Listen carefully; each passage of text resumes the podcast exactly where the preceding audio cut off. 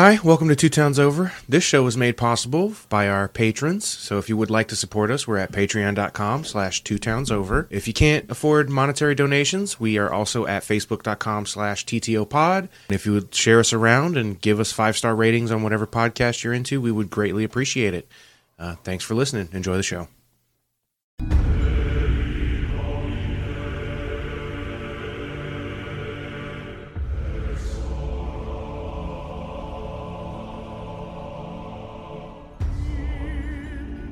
If living in the eighties taught me anything, if it's bad, it must be Satan.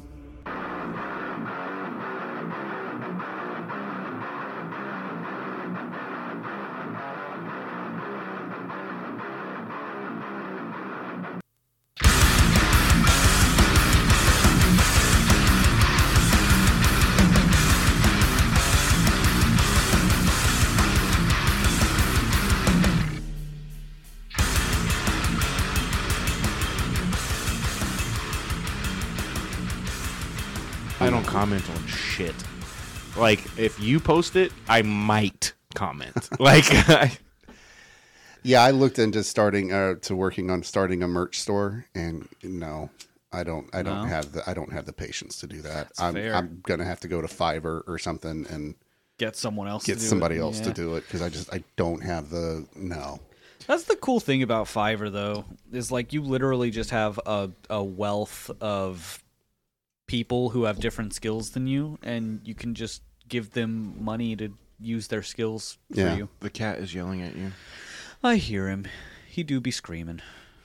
They do be screaming. All right. So welcome, everybody, to Satanic Sundays. Yes, we're still in this slog. And, uh... oh, shit. Fuck. God damn it. What? We're doing more West Memphis. Oh, yeah. Oh, yeah. It's the never-ending... Uh, it's because we usually do the midweek first. Yeah. And so I, I come in with the shit that Don found interesting type of energy. And it, it's still, even though we've been doing this for weeks, it throws me off. Because yeah. I come in with that, that fun, happy-go-lucky, silly story energy, and then you... reveal that you have pressed record, and I, re- I remember that uh, uh, we're gonna be mad. Yeah. And you remember that God has forsaken us, and that's why it's Satanic Sundays. So, welcome everybody to Two Towns Over. I am Don. I'm like a. I exist. There you go. I think. Hmm. I am.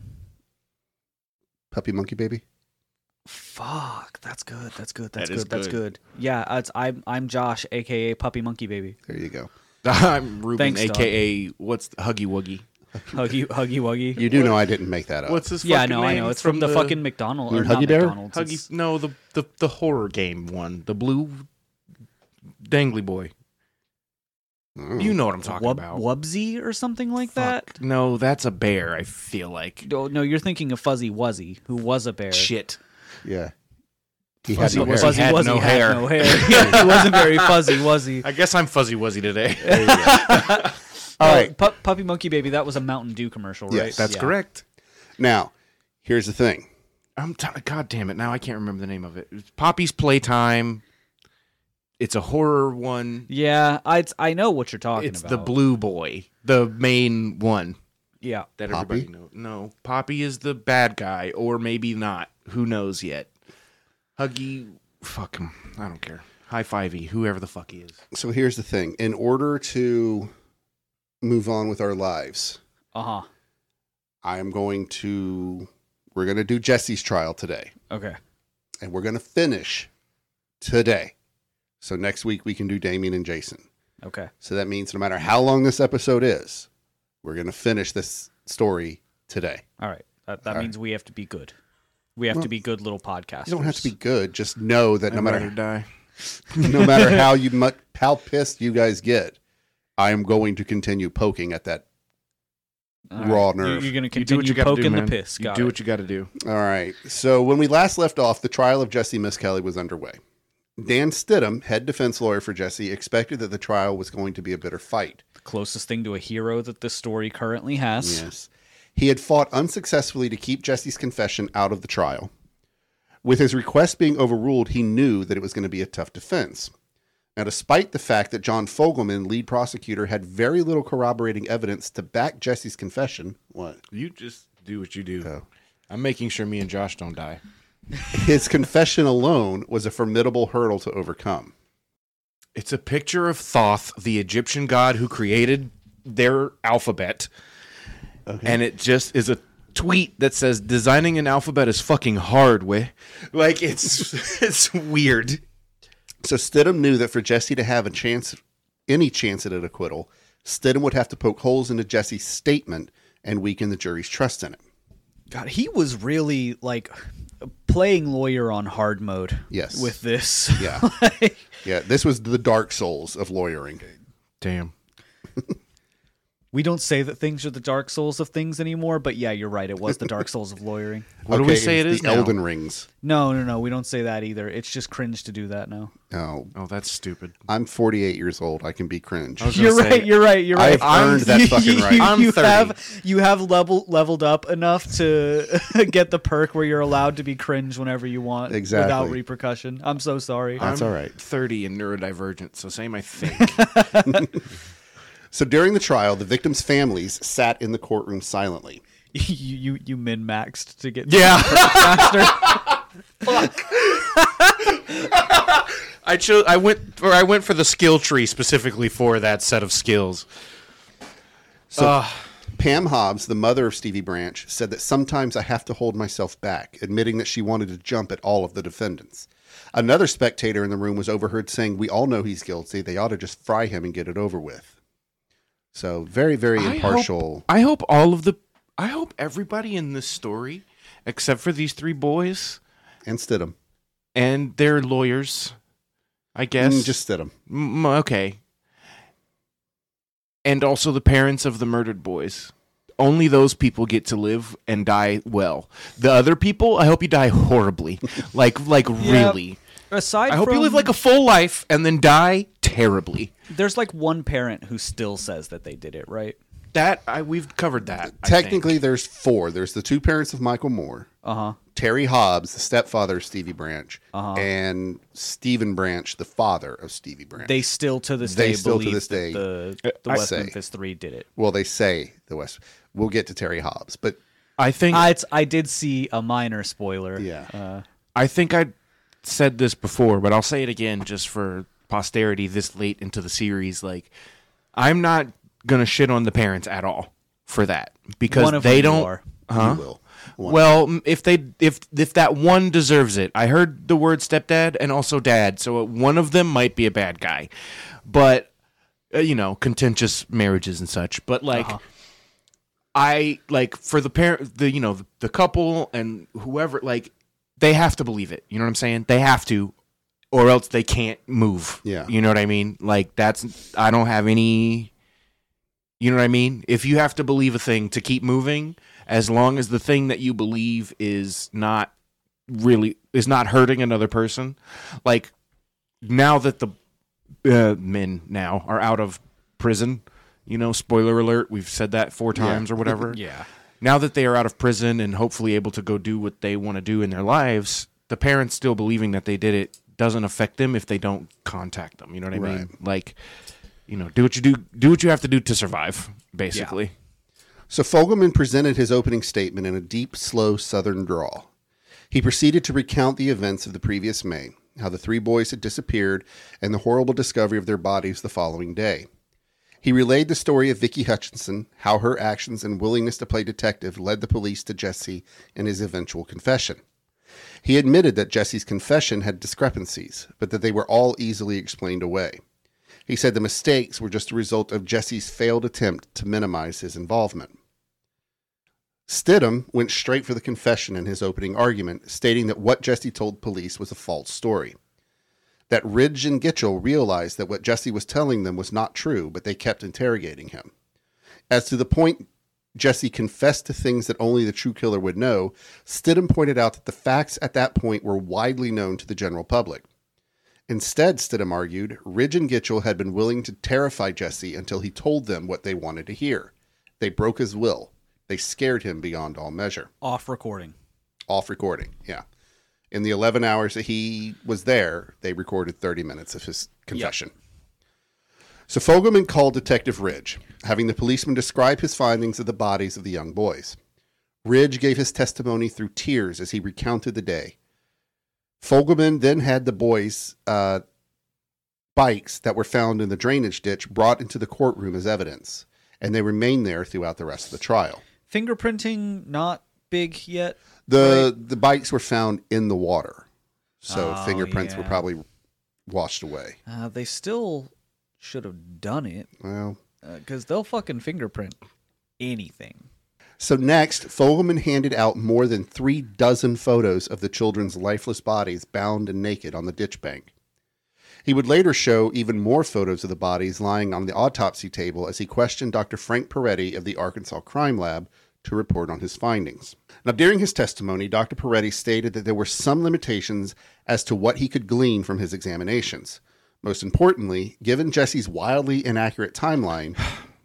Fuck. I'm back in it. uh, most importantly, given Jesse's wildly inaccurate timeline, was the time of death. Because of the amount of time that the boys laid on the side of the ditch, exposed to the heat and insects, Peretti was unable to pinpoint the exact time. Stidham used his cross-examination time to inquire about other discrepancies. For instance, was there any sign that the boys had been choked, as Jesse claimed? Peretti stated that there was not. And as to any proof that the boys had been sodomized, as Jesse claimed, again, Peretti said that there was not. Now, when it came to questioning Chief Gitchell on the day that Jesse was interviewed... Bitchell. Bitchell. Gitchell claimed that Jesse had been... Fucky Bitchell. There it is. ...had been very relaxed and that no police officers had harassed him. Mm. Gitchell explained how he had played a tape for Jesse to see how he would react. Fogelman asked him to play the tape for the court. Gitchell turned the tape recorder on, and Aaron Hutchinson's disembodied voice filled the room. Nobody knows what happened but me. Gitchell turned the tape off. Nobody questioned him as to whose voice it was, how the recording came to be, or any other point as to context. All the jury knew was that the tape shocked Jesse, and that it was after the tape was played that Jesse began to confess. Now Gitchell and Fogelman began to discuss Jesse's confession, and for the next thirty-four minutes, the only sound in the room was Jesse's confession. How did nobody press any further about that tape? Because, like, I like Stidham. Yeah. At this point in the story, there were questions to ask here. There were, yeah. He also was getting bombarded on every side by incompetent people. So, like, that's fair. He's a one-man army right now. Also, yeah. They were not given yeah. m- much money. Money or time to review the yeah. shit. Like yeah. He stated, and I didn't put it in here, but he stated that basically all he had was a credit card, his credit card, his personal credit card, and begging is all he could do. Jesus Christ. So when Stidham cross-examined Gitchell, he pointed out the many factual errors in Jesse's confession. He asked if Gitchell knew at the time that these were inaccurate statements. When Gitchell said yes, he brushed it off by saying that Jesse simply got confused. Yeah. Because that happens. Yeah, we knew that. Yeah. You know, because when I murder somebody, I forget the details of it. Well, that's the fucking, what is that? Uh, is it Ted Bundy or Gacy that has the quote where he's like, uh, murdering is like changing a tire or something like that. The first couple of times you're r- right in there, you know exactly what you're doing, but the fiftieth time you can't remember where you left the wrench. Okay. Wow. But this would have been Jesse's first time, so. Yeah. I and know. A triple homicide. That just reminded me yeah. of the quote. So when Fogelman returned to the podium, it was time to clear up one of the most troublesome parts of Jesse's story. The makeup of the ligatures used to tie the boys up. Jesse had never wavered from his statement that they were tied up with rope. And this became a huge speed bump for the prosecution since everyone knew that they were tied up with shoelaces. But Jesse's defense was about to get sucker punched by Gitchell's next statement. When asked by Fogelman if there was any evidence that the boys had been tied up with rope, Gitchell stated yes. he stated that he himself noticed a mark on one of the boys' wrists that could indi- could indicate that rope was used at some point. So now they're just lying. Yeah. Mm-hmm. Yep. Wow. Uh, I did find the quote. It's you learned what you ne- you learn what you need to kill and take care of the details. It's like changing a tire. The first time you're careful. By the thirtieth time, you can't remember where you left the lug wrench. And who said that? Ted Bundy. Okay. So Stidham immediately stood to object, claiming rightfully that this statement called for pure speculation. But in a move that would become all too familiar in Jesse's trial and the upcoming trial of Jason and Damien, Judge Burnett overruled Stidham and even allowed Gitchell to draw a picture of the injury that he thought might be a rope burn. Just draw a picture of it. Yeah. Fucking what? Mm-hmm. Oh, yeah. I've given up. Did they give him crayons? And, like, a, a Chili's placemat that you can just draw on? Fuck off. So one of the stickiest issues for the prosecution was an explanation as to why Jesse even helped Damien and Jason in the first place. But Fogelman was ready for that as well. He called Vicki Hutchinson to the stand. Stidham objected, and Burnett, uh, and the Burnett had the jury leave the room for what became a reoccurring theme through Jesse's trial, an in-camera meeting, meaning that the news reporters and members of the audience could hear what was being said, but that the jury could not. What? What the fuck? Yes. So, How? well, this Why? is this is them discussing what would, what uh, evidence could be allowed and what couldn't. Okay. Yeah. So Fogelman uh, explained that Vicki's testimony would lay the foundation for explaining the cult aspect to the case. But Stidham pointed out that the supposed esbot didn't happen until after the murders and therefore had no bearing on the case at hand.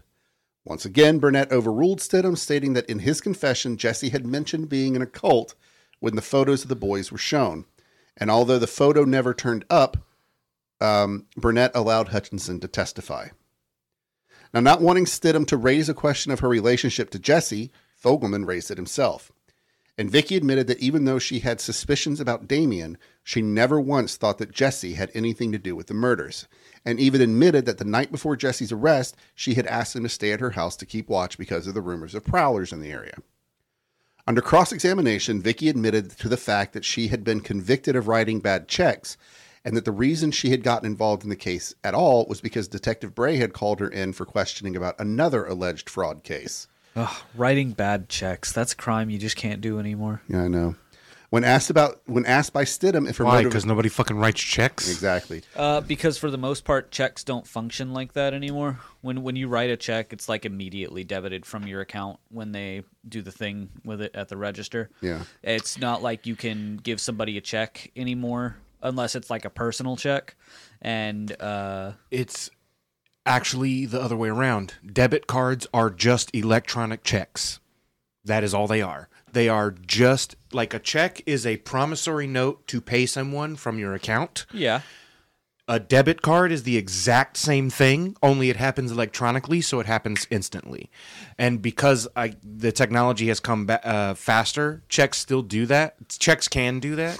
If you write a check, though, mm-hmm. um, most of the time, uh, like you said, if it's a personal check, it can take some time. Yeah. Just because it is, like, antiquated.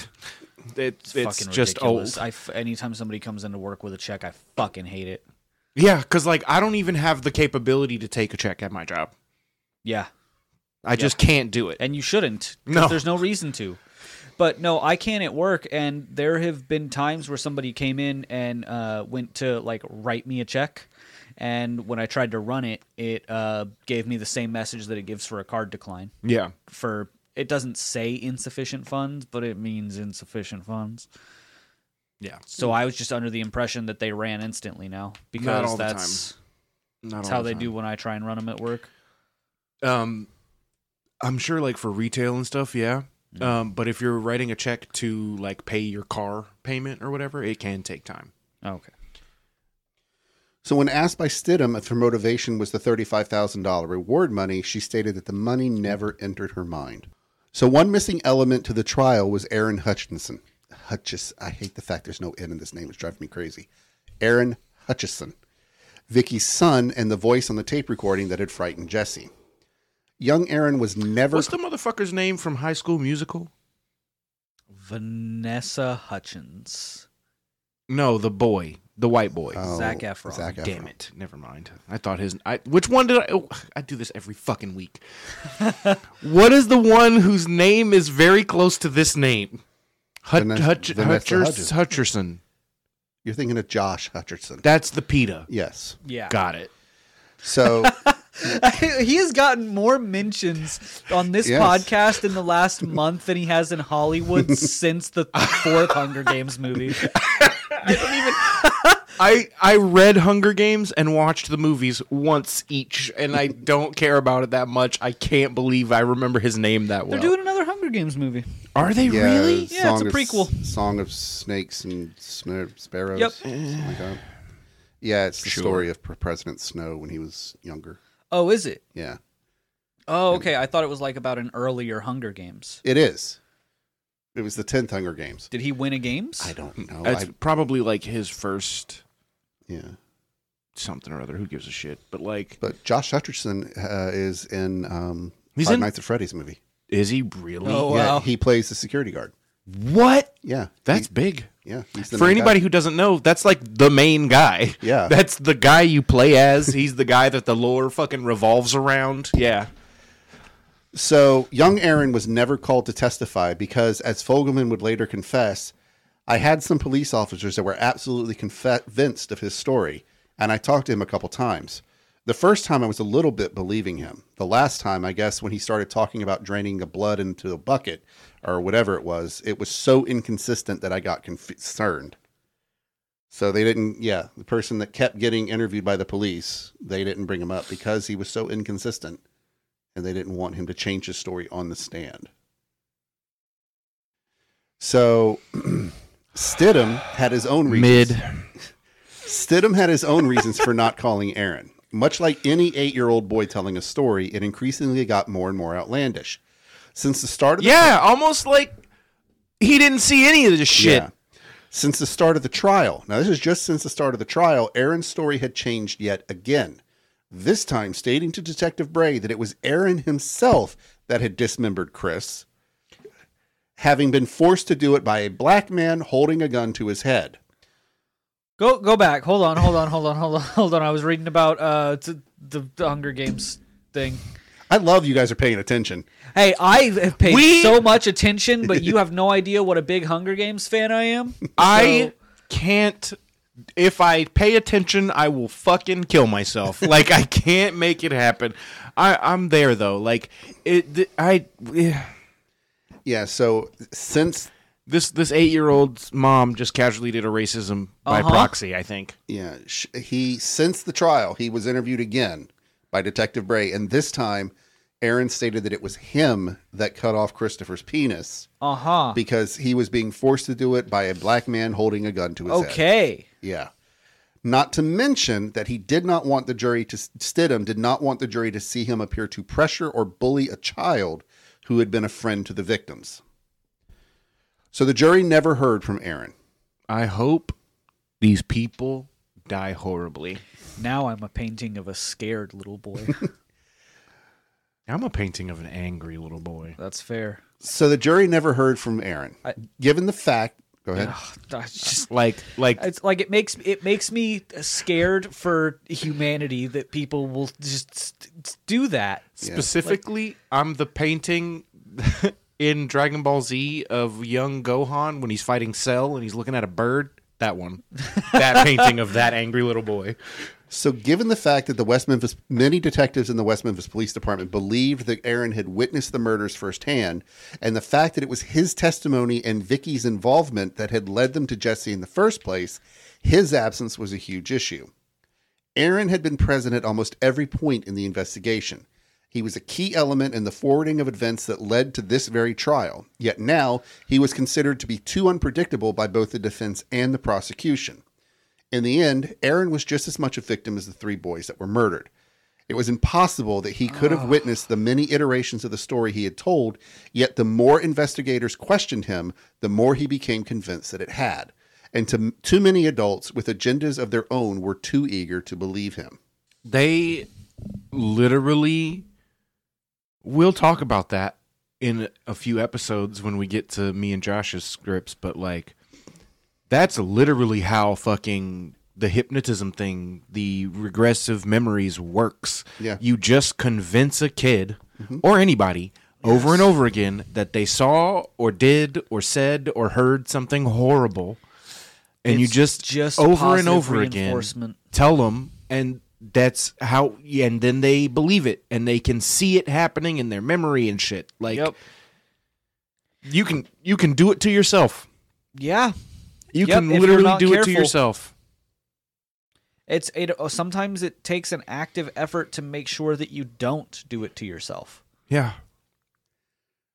So aside from Jesse's confession, the prosecution's case was circumstantial at best. Fogelman called Lisa Sakevicius of the Arkansas State Crime Lab. She testified that a green fiber that had been found on Michael Moore's Cub Scout hat was microscopically similar to fibers from a shirt found in Damien's house. So are the fibers in my fucking shirt right now. They're microscopically similar. Right. But according to... Mm-hmm, mm-hmm. According to somebody in the comment section... Um, I uh, will shit in his mouth. You know, many cases have been solved by microscopically similar fibers. I will... Microscopic his fibers... It was the tone. It was the tone where you got confused halfway through.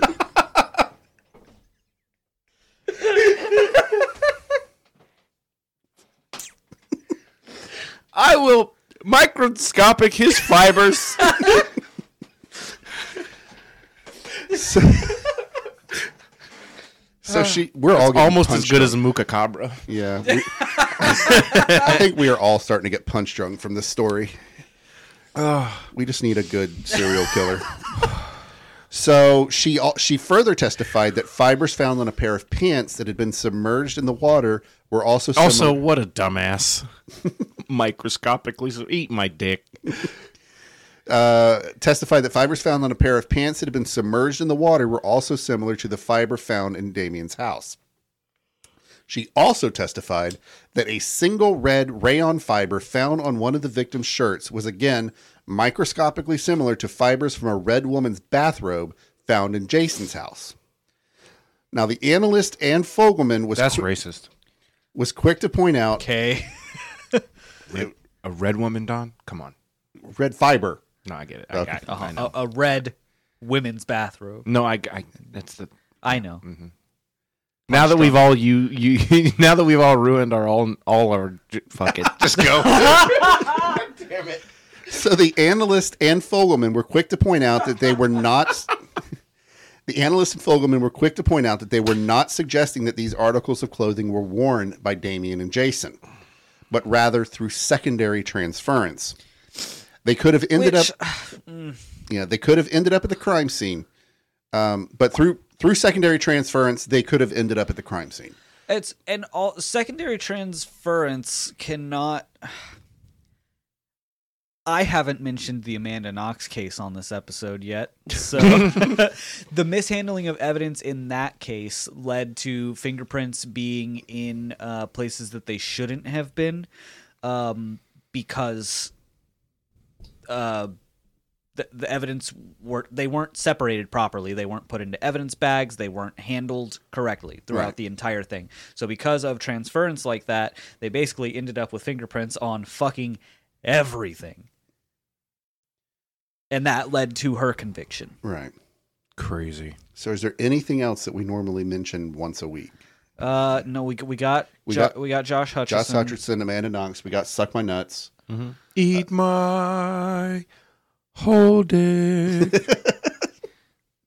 I thought you were about to do Suck that like sweet land of liberty. My massive chode. So, um, yeah, Sakevicius. I don't think those are the lyrics, but that's that's the guy. Uh, have you checked your butthole, guy? But Sakevicius was very careful to point out to the fact that the fibers were microscopically similar. Did not mean that the fibers came from the articles of clothing found in Jason and Damien's houses. And under cross-examination, she testified that many fibers are microscopically similar and that the finding of them at the crime scene proved nothing. It's almost like, it's almost like things that are the same thing Like, I don't know, like a fucking rayon fiber from a anything, anything rayon in the nineties? Yeah. In the nineties. Rayon in the nineties. I'll I'll repeat. Rayon in the nineties. Everything in that fucking courtroom was microscopically similar. Oh, right? Yeah. Like, come on. It's sometimes. And for that guy, like, yeah. Oh, a fiber from this carpet looks like a fiber from this other carpet microscopically. Yeah, they've got this. They've got they. They have the same microscopic structure. You dumb motherfucker. Sometimes I feel like I should have been a lawyer at some point in my life. It's like saying this brick wall looks like this brick wall. Yeah, it's both made out of fucking bricks, dumbass. Uh, because I feel like I would be good at explaining that to the jury, like. Uh, although, I, can you address the jury directly as a lawyer? Only in your opening and closing statements. Only in your opening and closing. Okay. Uh, the lawyers can address the jury. I don't think that witnesses can, unless they say explain to the jury. Yeah, right. yeah. I think I, you're supposed to keep it to the courtroom, and the jury is literally supposed to be as separate as possible. Right. I think. I just feel like I would be good at explaining to regular-ass people that the fibers on their clothes are also, in fact, microscopically similar to... Yeah. Like, sir, if I, Mister Lawyer, sir, if I took your jacket right now and took ten random samples, ten, a hundred, a million, they would all be microscopically similar to the shit that I found. Yeah. So, like... Did you do it, though? Because, damn. That's why I can't. They won't put me in a, a courtroom. Sakevicius also described the type of knots used to hog-tie the boys. In fact, I'll even point to this. Speci- I'll be like, hey, listen to one episode of my podcast, and you'll know why I can't uh-huh. be in here. uh, Michael's restraints had been tied with a combination of square knots and half hitches. Stevie had been tied using a combination of half hitches, half hitches, a figure eight, and loops. Hi, hi, real quick. I was a fucking Boy Scout, and nobody knows the name of knots. No one. I know the names. I don't remember how to tie them. I can do a square knot. Listen. And a you, slip pe- knot. People, well, I mean, I love Slipknot. I did my time. Yeah, thank Sorry. you. Oh, fucking alley-oop to that one. Fucking ridiculous. Uh, um, you no, set him up for the spike like, on that one. You know what a noose looks like? A square knot is basically like a big fucking square chunky knot. Yeah. yeah. And like, you know a couple of them, but like a half hitch. Yeah. Other shit like that. Uh, who's saying this? This is uh, Lisa Sakevicius, the the member of the Arkansas State Crime Lab. Savicius okay, this is, sounds like a boss that I fought in Hades. It, it's, oh man, it sounds so cool, but I don't know if I like her that much. I might not even be pronouncing it correctly. It's S A K E V I C I U S. Yeah, I mean, it's either Sakevicius or Sakevicius or yeah. something like that. Um, but I, I, this person seems to me to be like one person who's trying to like they're on the stand, so they can't lie. They have to present the things they found. Right. And they're trying their damnedest to be like, no, no, no, this is just the facts that this is similar, right. but that doesn't matter because it's it doesn't matter. These other things don't also matter. And everybody's like, but see, it does matter. And I feel sorry for this person. Um, but also, I forgot. You're talking about the knots. Oh, yeah. It makes sense that this person would be saying the name of knots because they're literally a crime lab expert. Right. right. So that makes sense. So never mind about and that. And by the way, Sakevicius, that is uh, Ghost Stroke's eighth album. Sakevicius. Sakevicius. Sakevicius Nuts. That's the title track. Yes. How did you know? So, yeah. So Stevie, uh, Michael Moore had been tied with a combination of square knots and half hitches. Stevie had been tied using a combination of half hitches, a figure eight, and loops, while Christopher had been tied up using all double half hitches. Fogelman suggested that the different Why? knots... Mm, Fogelman oh, suggested that the different knots indicated multiple assailants. Nah, I don't... That's Well, that's actually what I was just thinking about, is you said a half hitch knot? Yeah. How complicated of a knot is I don't that? Remember. It's uh, It's complicated enough that I don't remember it, and I was an Eagle Scout. Yeah, I didn't even make the Eagle. You said it was it was half hitch knots and double half hitch. Double half hitch. Yeah, the other one's a figure eight and loop. It's a normal fucking knot. An overhand knot? Yep. It's just the one you do when you're tying your shoes, you know, the first part where you fucking twirl them bitches together. That's a half hitch. A double half hitch is when you do it twice. Ah, well, yeah, there you go. It's there, there. So the fact that it was half hitches and double half hitches means nothing. Absolutely Some, jack shit. Sometimes he wrapped the the rope twice. Mm-hmm. That's it. I can probably, I've like tied stuff up before, and I can probably guarantee you I've tied knots and not realized it. Just tying it so it wouldn't move. Right, exactly. exactly. If you have ever tried to secure anything to a moving vehicle, and you, you prob- look at one and, of your knots and you're like, that ain't gonna hold. And and you didn't know what you were, like you don't actually know how to tie a proper knot, and you were just twisting rope together so yeah. it was tight. You probably tied like six different types of knots. Yeah. I'm Ruben, a k a. Twistin' Ropes. Under cross-examination, Stidham questioned her about other fibers that had been found at the scene. And pardon me for saying this word, I'm sorry. Specifically, a negroid hair. God damn it. God damn! That's a blast from the... Pa- negroid? Yes. Holy shit. That sounds like a word that a racist incel would use. Yeah, yeah, it does. Like some shitty fifteen-year-old. Yeah. God damn. Yeah, specifically oh, an shit. African-American hair found at the sheet. You could have found... done that first. Nah, no, no, he couldn't have. No, he couldn't have. He did. He made the right choice. Fair. Found on the sheet covering Christopher Byers' body. Fucking A. She stated that the origin of the hair remained unknown. Through his cross-examination. I bet if you'd walked into that fucking Bojangles, you'd know. So since, uh, where did, where'd it go? Uh, though his through his cross-examination, Stidham, I'm sorry, I'm getting distracted. Uh, I may have A D D. I don't know. Uh, oh, A D D and A D H D, actually. Same diagnosis now. Well, she stated that the origin of the... Oh, yeah. So through his cross-examination, Stidham had proven that all of the state's evidence was not airtight. However, Fogelman had one more witness to go. Unfortunately for Fogelman, it would not go the way he hoped.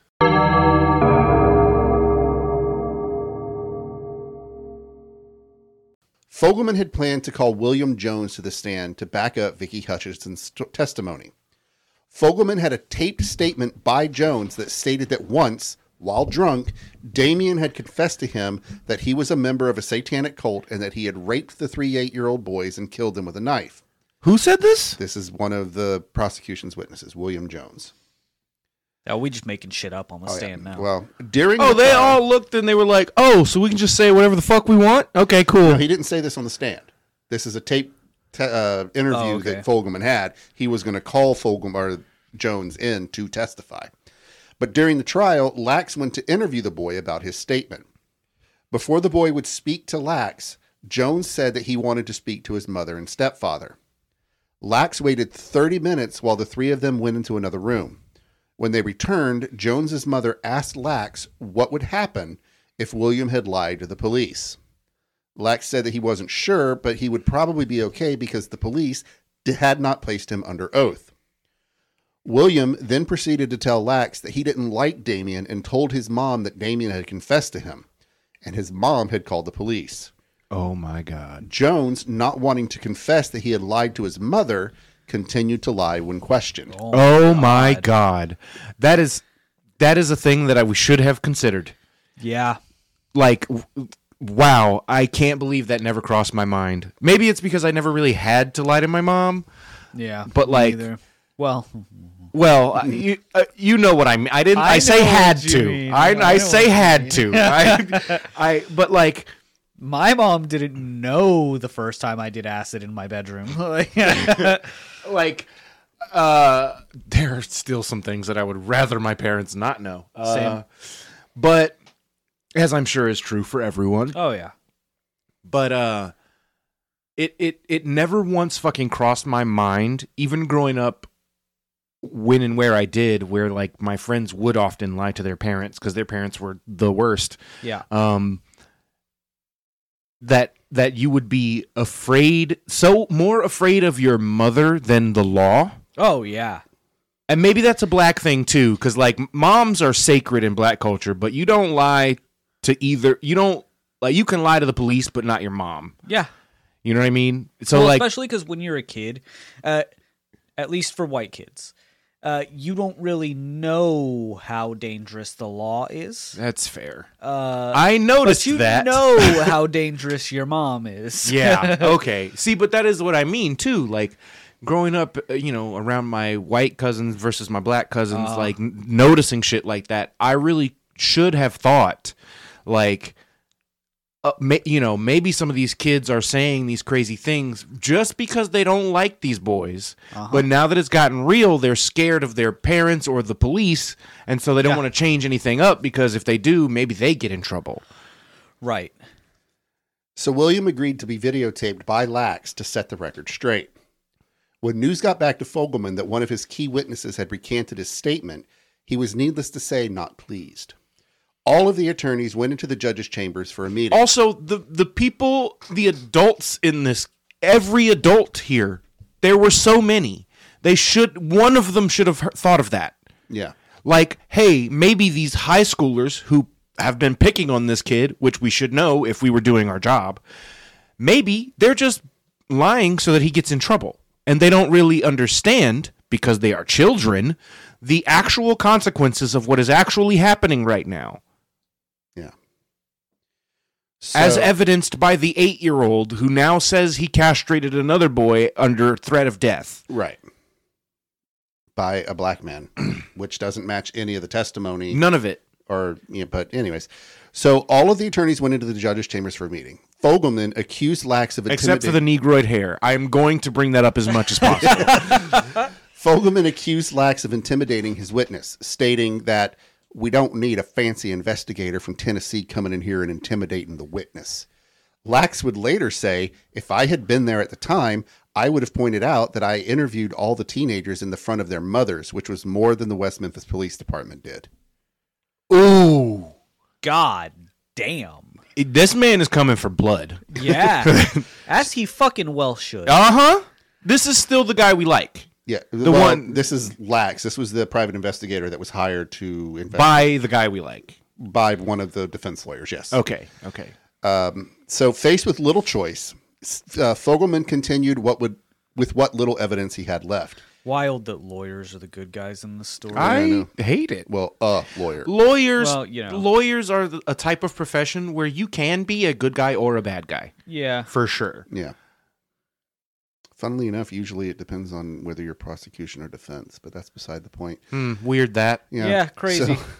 So, Fogelman can. Oh yeah, uh, I will say though, defense lawyers don't get it. Off, don't get off easy because like, no, because like any scene in Breaking Bad. Yeah. yeah. Like you know what I'm saying? You're like talking about Saul. Yeah. Okay. Yeah. Like people like Saul exist specifically to get criminals out of trouble. Right. Yeah. Like like actual bad guys. Yeah. No. Like. Saul Goodman doesn't just exist in yeah uh, in that's real the cool show yeah. yeah it's it's not as funny in real life no it's not no. quirky it's evil. So Fogelman introduced a couple pairs of black boots that belonged to Jason and Damien because in his confession Jesse stated that they were all wearing black boots. He also introduced a book found in Damien's room called Never on a Broomstick, which was a history of witchcraft from primitive times to the modern era. That's a good-ass name for that a book is a about good the name. History of witchcraft. Fogelman stated that it was proof of cult-related about... motivation. No, I'm not going to make that joke. I was going to say, what about wizardry, but only because of Hogwarts. But there was something obvious about Jesse's Witch- trial. Witchcraft, witchcraft and wizardry. Thank yeah, you. I got it. I was there with you. I appreciate it. What yeah. about Wizard one oh one? uh... What about the wizards on Waverly Place? Okay. Waverly Place? That is a pronunciation from a Star Kid production. I oh, will okay. show you later. But there was one thing about uh, something. I just remembered. It's Draco. It's Draco in the play. He's wanting to go watch Wizards of Waverly Place. It's so dumb. But I'm sorry. W- That's okay. But there was something obvious about Jesse's trial. Aside from Jesse's confession and Vicki Hutchinson's testimony, everything else had been about Damien's guilt. Nothing was presented that put Jesse at the scene, nor explained why Jesse would have helped Damien in the, and Jason in the first place. Remember, Jesse stated that he was scared of Damien, so why would he help them? To solve that piece of the puzzle, Fogelman called West Memphis expert on the occult, Jerry Driver. Fuck! Jerry's in the driver's seat. Fuck off. So Jerry... Don't let him be in the driver's seat. Uh, yeah, I wish they wouldn't have. Put him in the fucking trunk. Put Jerry in the trunk. So Driver testified that he had seen the three teenagers, Jason, Jake, Damien, and Jesse, walking around town together multiple times, wearing long black trench coats and carrying staff. So the staff's part was important because in his confession, Jesse had said that they choked the boys with big sticks. Could the staffs Jerry's mentioned by Driver... be the sticks Jesse mentioned? And with that, Fogelman rested his case. I'll rest his case. Just stop, sweetheart. it's, the, it's the sweetheart for me. So Stidham knew that there were multiple issues that he was facing in Jesse's defense. Not the least of which... I hate Jerry Driver. So much. Oh, yeah. I hope... I want to kick his ass in real life.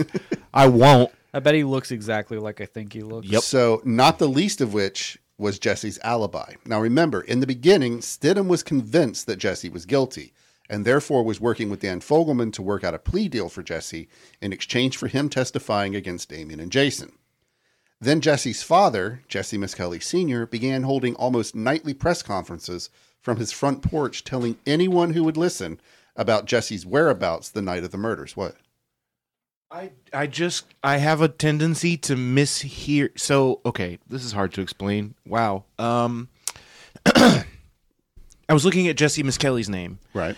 Because you were saying Miskelley, and I thought it was two words, because in my head, I tend to visualize words that I'm right. hearing, like literally as if they are on a page. I do that too. And, like, I was here, I was seeing Jesse Miskelley. Yeah. And I was looking to see if the spelling was like a weird spelling of Miss. Right. Or if it was one word. Oh, it's spelled yeah, exactly it also, like Miskelley. Yeah, I but also, it's one word instead of two. I also jump back and forth on where I put the uh, accent. I've said Miskelley and then I've said Miskelley. Yeah, which is, so, I it, you know, yeah. It, yeah.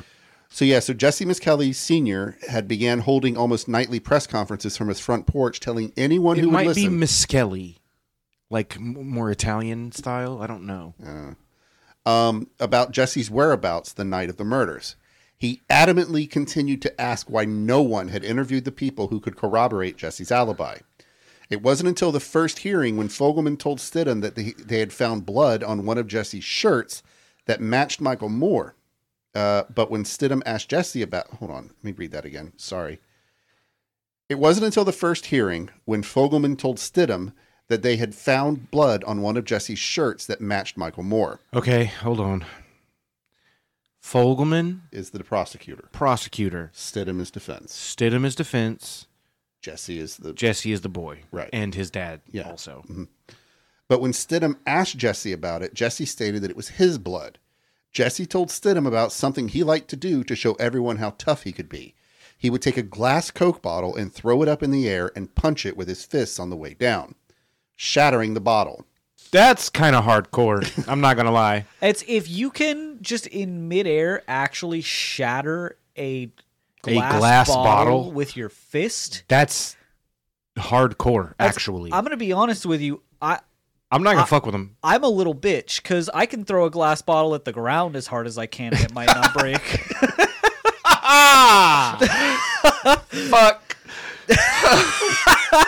You throw the bottle on the ground, the bottle looks at you like, what exactly it, are you trying to do? It just does that thing where it goes bounce, dude. Yeah. And you're like, you hit seven rocks, why didn't you die? So um, Jesse claimed that this was the reason there was blood on his shirt. The bottle looks back at you with anime eyes and you begin your epic battle. A few days later, Fogelman called Stidham and told him that the blood on Jesse's shirt was not Michael's. So they got it wrong. So Stidham decided to interview Jesse's friends. But because of Jesse's dad giving the constant interviews, the police interviewed the teens as well. Not wanting to get involved with the case, the nervous boys couldn't remember the exact night. But when they were questioned in front of the jury, they all stated that they were with Jesse on the night of the murders.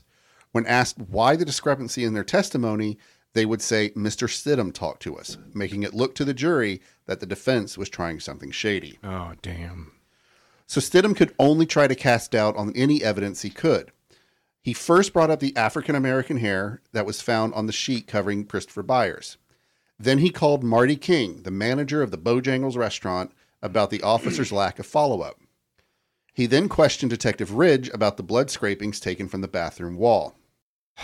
Ridge confessed that the scrapings had been lost, and as a result, no D N A tests could be run on it. So they lost evidence. Boy! Quote unquote, is that some of the evidence that was later discovered? I don't know. How did these boys get convicted? Huh. I wonder what it could be. So Stidham then tried... This to, is an eleven out of ten, guys. Yeah. So Stidham then tried to please the or plead the case of Jesse's mental vulnerability. He had Doctor Hey, ju- ju- uh, m- members of the jury, look at how stupid this boy is. Right. So um, he had Doctor William Wilkins examine Jesse pro bono. Wilkins f- Wilkins' findings were that Jesse was a teenager that bordered on mentally retarded, whose maximum scores for academic achievement were in the third or fourth grade levels, and who had never passed any of Arkansas's minimum performance tests. And for that reason alone, I don't see how he was declared fit for trial. Yeah. Like, I know we talked about it before, but really, man? Like, come on. Come on, man. Come on. But on the eve of Wilkinson's testimony, Prosecutor Davis dropped the bombshell that Wilkins was about to lose his license. Baby. There were allegations that he had made some little boy drop his pants to look for a birthmark when they were, there were no witnesses in the room. Wilkins did, in fact, have his license revoked a few weeks after Jesse's trial when the Arkansas Board of Examiners oh. in Psychology found that he had engaged in serious professional misconduct. Wow. What a fucking blunder. They just had to get the fucking guy who was a pedophile. Yeah. To do... Oh, my God. But despite knowing that Davis would roundly discredit his witness, Stidham put Wilkins on the stand anyways. He Holy had no choice. Shit. Yeah. He needed someone to let the jury know about Jesse's intellectual limitations, and there was no time to find a new examiner. Now, Wilkins had been one of only three main witnesses on whom Stidham planned to base his defense. The other two were Warren Holmes, a nationally recognized expert on polygraph techniques. It's almost like no one in this town should be allowed to be in or near a courtroom. Yeah. Literally, Stidham is the only motherfucker, the only one who should be, he should be the courthouse. So uh, fuck it. Let him be Judge Dredd. He's judge, juror, and executioner. That's, so he can have it. So, yeah, crazy. So, Warren Holmes was a nationally recognized expert on polygraph techniques, and Doctor Will- Richard Ofshe was a nationally recognized expert on coerced confessions. But unfortunately for Stidham and Jesse, the jury would never hear much of what Holmes and Ofshe had come to say. What? First up was Doctor Holmes. Like Wilkins, Holmes agreed to look over Jesse's lie detector test. Stidham was astonished when Holmes told him that Jesse had in fact only lied on one question: whether or not he did drugs. As to all the pertinent information as it related to the murders, Jesse had passed. It was clear that Officer Durham had lied to Jesse when he said that he failed. The prosecution lodged several objections to having the jury hear Holmes's testimony. Burnett held yet another in-camera meeting. Judge Burnett began the discussion by noting that results of polygraph tests, though frequently used by police, have long been considered too unreliable to be introduced as evidence in trials. Burnett announced that the results of Jesse's polygraph exam were therefore not admissible under any circumstances in court. Because of that prohibition, Burnett said that he would sharply define what testimony from Holmes would and would not be allowed. He would, however, allow testimony about whether or not the polygraph could have induced a person to make a statement that they would not have otherwise made. Now, the this, answer is yes, it can. Yeah, absolutely. That is what they are used for in the modern day. Mm-hmm. So this meant that Stidham had an expert witness who was not going to be allowed to offer his expert opinion. Holmes could not tell the jury that as he read Durham's test results, Jesse was telling the truth. Stidham argued that the testimony should be allowed, stating that we are talking about the voluntariness of the confession. He told Burnett that Holmes should be allowed to testify so the court could determine the totality of the circumstances regarding this confession. And he cited case law to show that the other other courts had held that any evidence tending to show the innocence of the accused is admissible. But Burnett countered, In other words, you want him to testify in his opinion that the accused was not showing deception. That's totally and completely irrelevant and inadmissible. My ruling is that the results of the polygraph test are not admissible evidence, and therefore no expert state or defense. N- yeah. Yeah. No state or defense is going to be able to testify to the veracity of the polygraph machine because it's not accepted in this state as credible evidence. I won't accept it as one way or the other. I don't care whether he says it. Oh my God. This is verbatim. I don't care whether he says it was telling the truth or whether he says it was lying. Now, instead, Holmes would proffer his testimony in the hearing. That is, to state for the record what he would have told the jury had they been allowed. If Jesse was convicted, Stidham would use the record of Holmes's proffer as part of his appeal. Burnett agreed. That's, that's covering your bases. Burnett agreed, and with the jury still gone, Holmes was sworn in. Stidham asked Holmes about factors that might indicate to him that a suspect was giving a false confession. Holmes cited three. Number one, they don't tell you anything you don't already know. Number two, what they do say doesn't jibe with the crime scene analysis uh, or the physical evidence or in, or any investigation that has been done up to that point. He said doesn't jive? It's, it's yeah, it does. I'm literally reading verbatim. Nice. It's the nineties. I know. Yeah. And three, I love it. If they don't relate in narrative form, you have to be suspicious. Valid confessions, on the other hand, are marked by what Holmes called an emotional release, stating that you don't have to question him because he wants to get it off his chest. They relive some of the sensations at the time of the crime. And if the confession is really valid, they will offer some incidental detail that lends credibility to their story. Maybe they'll say at the time that they were doing this, some man was walking his dog off in the distance. Or just at that precise moment I was doing this, there was an automobile accident. And later you'll find out that that actually occurred. You look for those incidental details they can offer. If it is a valid confession and you make a supposition and you're wrong, they will tell you you're wrong. They'll answer every question directly. You don't have to correct them, and you don't have to lead them in any way. Now, when asked about Jesse's confession specifically, Holmes replied, "What I don't like about his confession is he doesn't attribute any conversation during the crime to the boys. I don't like that he doesn't express any feelings about the crime, how he felt at the time, how he feels now. I don't like the fact that he's giving wrong information about the ligatures, which should absolutely stand out in his mind. And I don't like the time factor. It would seem to me that despite his I Q level, he should know the difference between nine a.m. and five p.m., and somehow should know the difference between a rope and shoelaces. Those things bother me a lot." Now, when asked if a polygraph examination could contribute to a false confession, Holmes replied, "Unfortunately, it can, because with some of these people, it is the last hope. They think, okay, if I take this test and I pass it, we're going to get off my back, or you're going to get off my back. And then when they're told that the test indicates that they're lying, that's the straw that breaks the camel's back, and then their their will is beaten to a pulp, and then they just give up." Now, when asked to give some factors that troubled him, Holmes replied, "Well, this was an ideal case for what we call a peak attention test. Whether you set up a series of questions or one is where one is the key, de- yeah, where you set up a series of questions, uh, where one is the key detail. And in this case, that should have been a peak attention test regarding whether or not the boys were tied up with plastic tape or wires or shoelaces. In my theory, being um, in the theory being that the list." Of the items listed, if the examinee reacts to the key one, he definitely has pertinent information with regard to the crime in question. No, no, oh, I'm okay. I'm good. I, I was just hitting my vape, okay. So I was moving the mic back. So if you keep talk, taking the key detail and you shift it around in a series of different tests, and statistically, if he reacts each and every time to the key detail, there's a large probability that he has intimate knowledge of the crime. Also, a peak attention test could have been conducted regarding the location um, of the crime. Holmes stated that if the examiner didn't interpret the test results properly, then it might cause an interrogator to become more assertive and produce a false confession, stating it's a catalyst. If the examiner goes out and says this guy is deceptive, he's involved, that's all these interrogators have to hear. It gives them the enthusiasm to be more assertive in their accusatory format. Yep. That's that's exactly what they use polygraphs for today. So nowadays, uh, a polygraph test administrator is, for all intents and purposes, also an interrogator.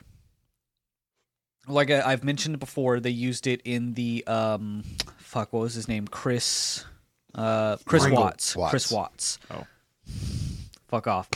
uh, and the, the murder of Shanann Watts yeah. and their two and a half kids because she was right. pregnant. Um,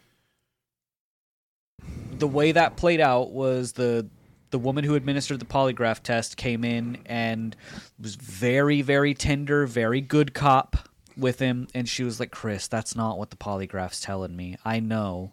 I know. This tells me everything that I need to know. So, and, it, you know, in this case, it worked in the way that it's supposed to, and a man who killed his wife and two, his pregnant wife and two children, uh, got, they got a confession out of him for it, and he did it, you mm-hmm. know, but it, it gets used that same way to break people's will. Right. When they are trying to obtain a confession for something that they're sure you did, even if you didn't. So Holmes stated that it bothered him that the police didn't take... Sometimes, especially if you didn't. Yep. So Holmes stated that it bothered him that the police didn't take Jesse to the crime scene, stating that that's the first thing you do uh, when you get a guy to, so to speak, verbally crap out. What he... Uh, crap out what he did, you take him right to the crime scene. In this case, there was some dispute as to what side of the creek he was on, whether he was where he was standing and where the bikes were. That could have been resolved if he had been taken to the crime scene. Judge Burnett listened to the testimony, but was not persuaded by Stidham's argument that the jury should hear it. After hours of negotiation... Of course Bur- he wasn't. We've discussed this. Burnett allowed Holmes to take to the stand in the presence of the jury, but Stidham was warned to ask him only a very few general questions. The closest Holmes was able to come to addressing the issue at hand was to observe that Jesse Miskelley, quote, certainly knows the difference between shoelaces and a rope. And that was essentially all the jury heard from Warren Holmes. Jesus. The only hope Stidham had left was to prevent, present a witness with expertise on the subject of coerced confessions. And that, too, was all but shot down. Richard Ofshe was a social psychologist with a doctorate from Stanford University. He specialized in interpersonal dynamics, particularly in police interrogations. Students believed Ofshe's testimony was Stidham. Sorry, Stidham believed that Off, Ofshe's testimony was so critical to his defense that he talked Jesse's family into releasing the five thousand dollars they were to receive from their contract with H B O to pay for Ofshe to come to Arkansas. He had barely gotten his credentials out before the prosecution objected. After sending the jury out of the room one more time, Judge Burnett held another in-camera hearing. Burnett began... I'm going to be honest, gentlemen. I'm real interested in knowing what a sociologist is going to testify to that would aid and benefit the jury, and what is the scientific basis of that testimony. It seems to me that you've called this witness to give an opinion that the confession was coerced and that it was involuntary, and I think that's a question for the jury to decide. And I'm not sure going to allow I'm sure not going to allow him to testify in that narrow framework. Jesus Christ. I can see him having value testifying that these common techniques employed by the police to override one's free will, and that I found such such and such conditions prevalent here, and things that are of that nature, or more maybe group dynamics of a cult, but I'm not sure I'm prepared to allow him to testify that in his opinion, it's coerced and therefore invalid. I mean, what the hell do we need a jury for then? He's an expert! Who's? Why am I going to yell about? Well, you got to remember that uh, Burnett didn't believe in. You got to remember Burnett was a cop and a prosecutor, yeah. and didn't believe in the benefits of having a psychiatrist or psychologist. I, that's that's why I'm saying. Why am I going to yell yeah. about it? I'm dead inside. So Stidham argued that he's not going to. He wasn't going to testify whether or not the confession is false or true, or whether the defendant is guilty or innocent, but merely that he's going to testify to the voluntary nature of the confession. The statement to the police, whether or not it was coerced, that's an issue that the jury has to decide, and that's what an expert witness is for, to help the jury decide the, these issues. The prosecutor, Davis, immediately jumped in, stating that's the real crux of the matter, whether the confession was coerced or not doesn't matter. It's whether it was the truth, and they're trying to go through the back door with what they can't get through the front door. God, Stidham really fucking tried. Mm-hmm. Oh, my God. Stidham begged, Your Honor, that's not the correct statement of the law. But Barnett declared, of course, I've ruled that it was voluntary. The jury, I guess, could go back and decide that it wasn't. And that's what you're talking about. But the question of whether or not psychological ploys or tools were used to get a guilty person to give a true statement. Now, that's another issue. Stidham continued to argue that that's stating that's not what he was going to testify to. But Burnett, growing impatient, stated, I don't know what you've got him here for. What is he going to testify to? I want to know. Stidham stated that he has an opinion as to whether or not the statements made by Mister Miskelley was to the uh, was to the West Memphis Police Department were voluntary. The judge said, well, we might as well get on with it. I'm going to let him testify, but I'm not about to let him testify that, uh, in his opinion, Miskelley is innocent. Don't even try to ask him whether or not he has an opinion, whether the confession was true or false, because I'm ruling that he cannot do that. And I'm not going to allow him to testify that in his opinion, these officers illegally exacted or coerced a confession from me either. I'm not going to allow him to testify to that. So what's he going to testify to? He should have given up. He should have just waited for the appeal process. And if he got the same judge, he should have tried it again. Because this man literally does not give a shit. He doesn't no. care. Like... He literally, he is telling this man without saying it like in a legal on-camera way. He is saying, hey, fuck off. I do not care whether or not they did the right things. Yeah. I don't care whether they're right or not. I want to be done. He's no, in, in a whole lot more words, he's saying, I'm going to defend the police no matter what. Right. Yeah. I'm going to side with the prosecution no matter what. I'm going Stidham, to contribute to co- corruption no matter what. Stidham led Jesse into a courtroom where literally everybody was already against them. Right.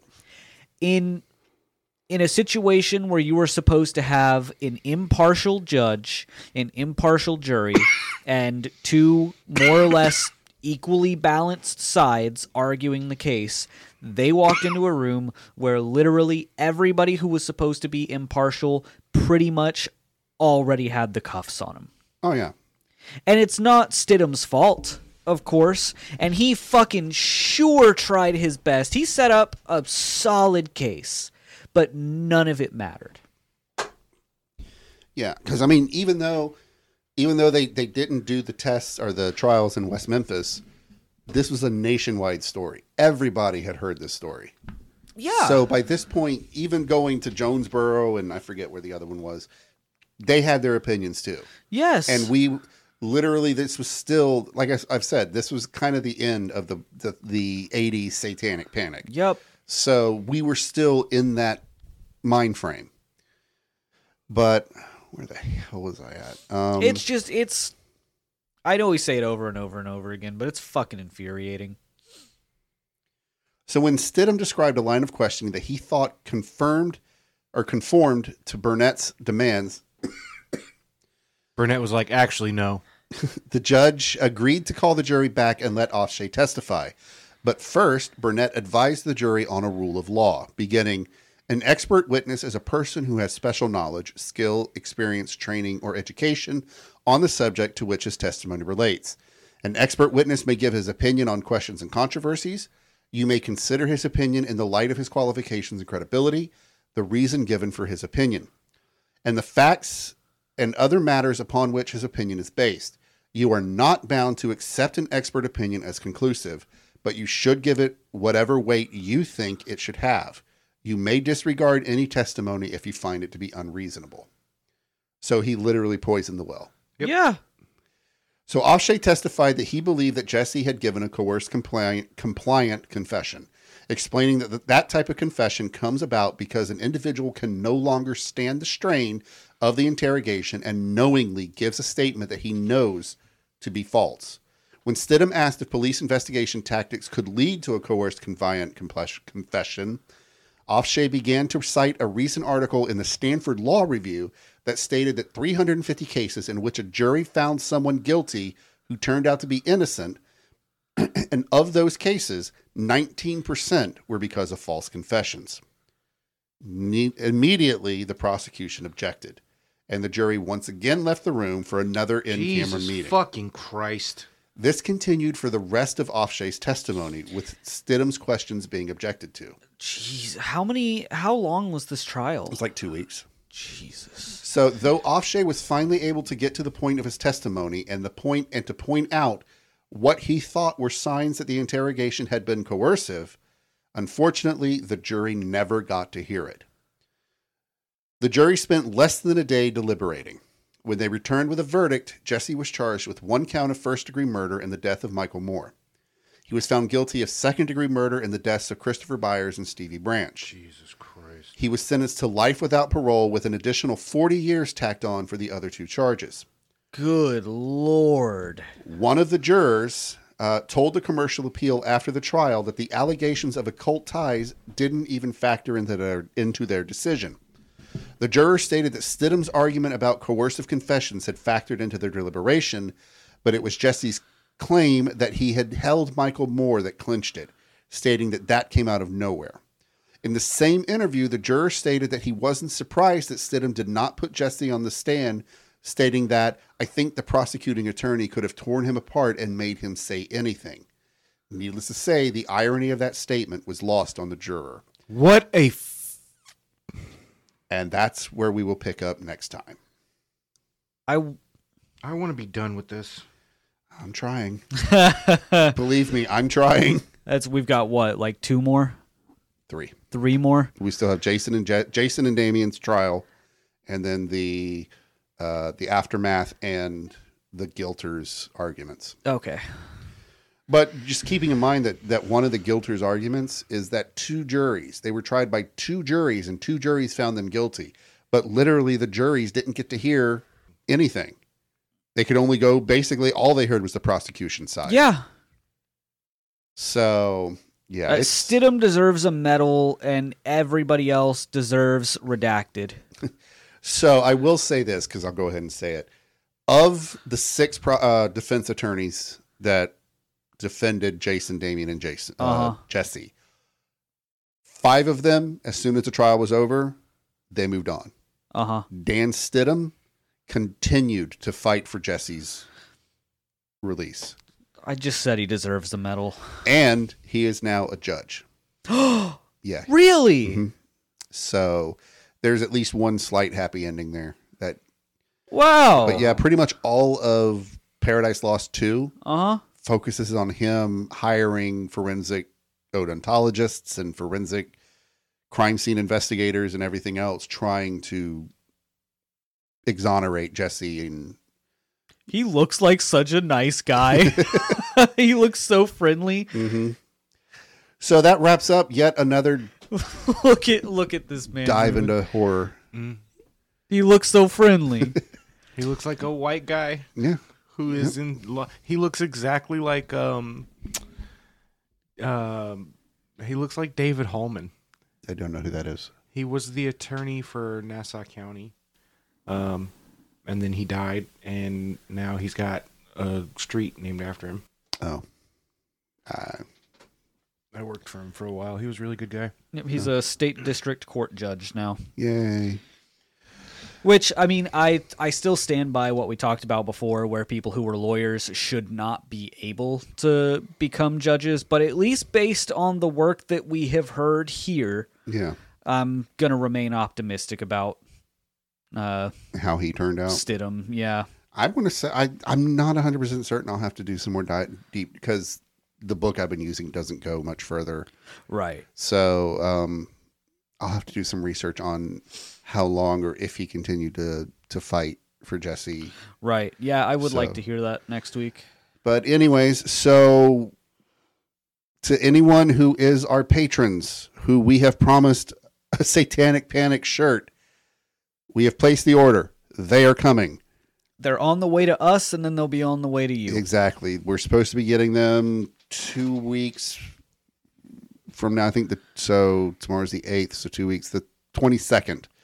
Of yeah. May. And we'll, then it'll probably be, uh, how long do you think on delivery time to them? Probably another week or two. It's going to have to have to make time to go to the post office. Right. My work schedule means I have to do it on a Saturday.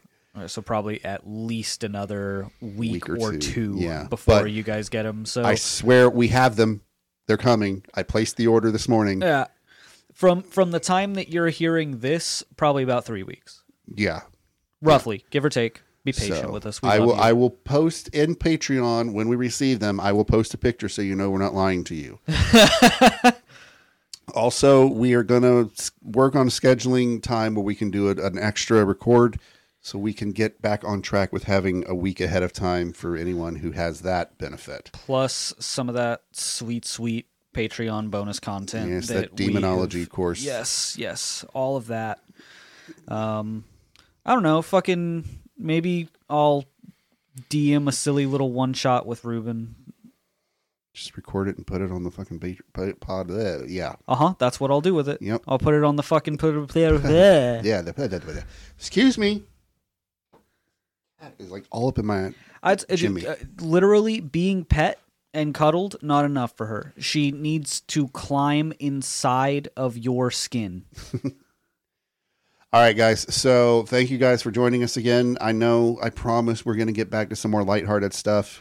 Someday. Someday, yes. We'll have a good old serial killer or child oh, rapist. Or... Wouldn't it be so nice to talk about the man who made furniture out of dead bodies yes. right now? God, would I would yeah. prefer that. Yeah. yeah. Or, you know, hell, let's just go back to Albert Fish. But anyway, I'm going to draw the line at that one. that's that's going to be... The, the, the, if, if we don't worry about what happened to to... I can't remember her name now. Oh my God, I'm horrible. I know her last name was Bud. Uh, Grace, Grace Bud. Bud. Yep. Yeah. It, it, we just skip that and just talk about his weird sexual predilections. Uh, his personal weird sexual predilections, but there was also the, the mentally handicapped individual yeah, yeah, yeah, that yeah, uh, yeah. he uh, sex tortured for days. Yeah. All right. See, yeah, no, I'll take Gein. I'll take Gein instead. I want to talk about big evil like Mengele. yeah yeah wow it's less personal oh um, fair true fair yeah to be fair uh most of Gein was uh like he didn't like torture anybody no, you know he was mainly a ghoul. Well, it's he dug, he dug up most yeah. of the bodies yeah. which one of my favorite Ed Gein fun facts is uh like they were looking at this this teeny tiny skinny little old man and he was like, no no I didn't kill all those people, I just went and dug them up and made stuff out of their bodies and I covered the graves back up. And they were like, you're a teeny tiny little old man, you did not fucking dig up and then cover a grave and haul a body back to your house in one night. And he was like, oh yes I did, uh, I'll show you. And he did it for them. He demonstrated that he was capable of doing it. You know what we need? We just need a ghost story. We need a haunted house story that Ruben can be indignant about. I'd appreciate that. Well, we may do just like a, as a, to get us back on the, the just boat. A fucking buffer, just a buffer episode. Once we uh, finish, you this. Said three more of this and I shut down. Like I, I am, I am, I am so ready to be done that if you, know, you had the rest of the script ready right now, I would rather sit through it right now. No, unfortunately, we've caught up to what I had written. Um, although I might be able to to squeeze the last two into one. Do a double record. No, next there's week? No way because we would have to talk about Terry Hobbs, and that's going to take some time.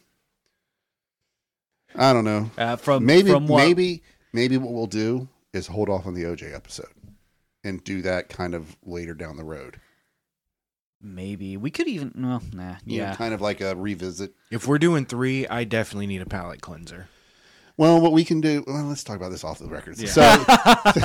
So we're doing business talk yeah. on mic. People are like, "What the fuck? I don't care." That's why everybody drops off at the end. Yeah, I'm like fuck it, they're talking we, business. We start now. Ramble. All right. Oh my God. So thank everybody so much for listening. Um, I have uh, fuck cancer. Fuck cancer. Fuck cancer. Fuck Bitchell. Fuck Bitchell. Fuck both Bitchells. And fucky we, and silly. Yes, and we will see you all next time. So bye. Be good to yourselves. But, you know, thanks for coming to our town or whatever.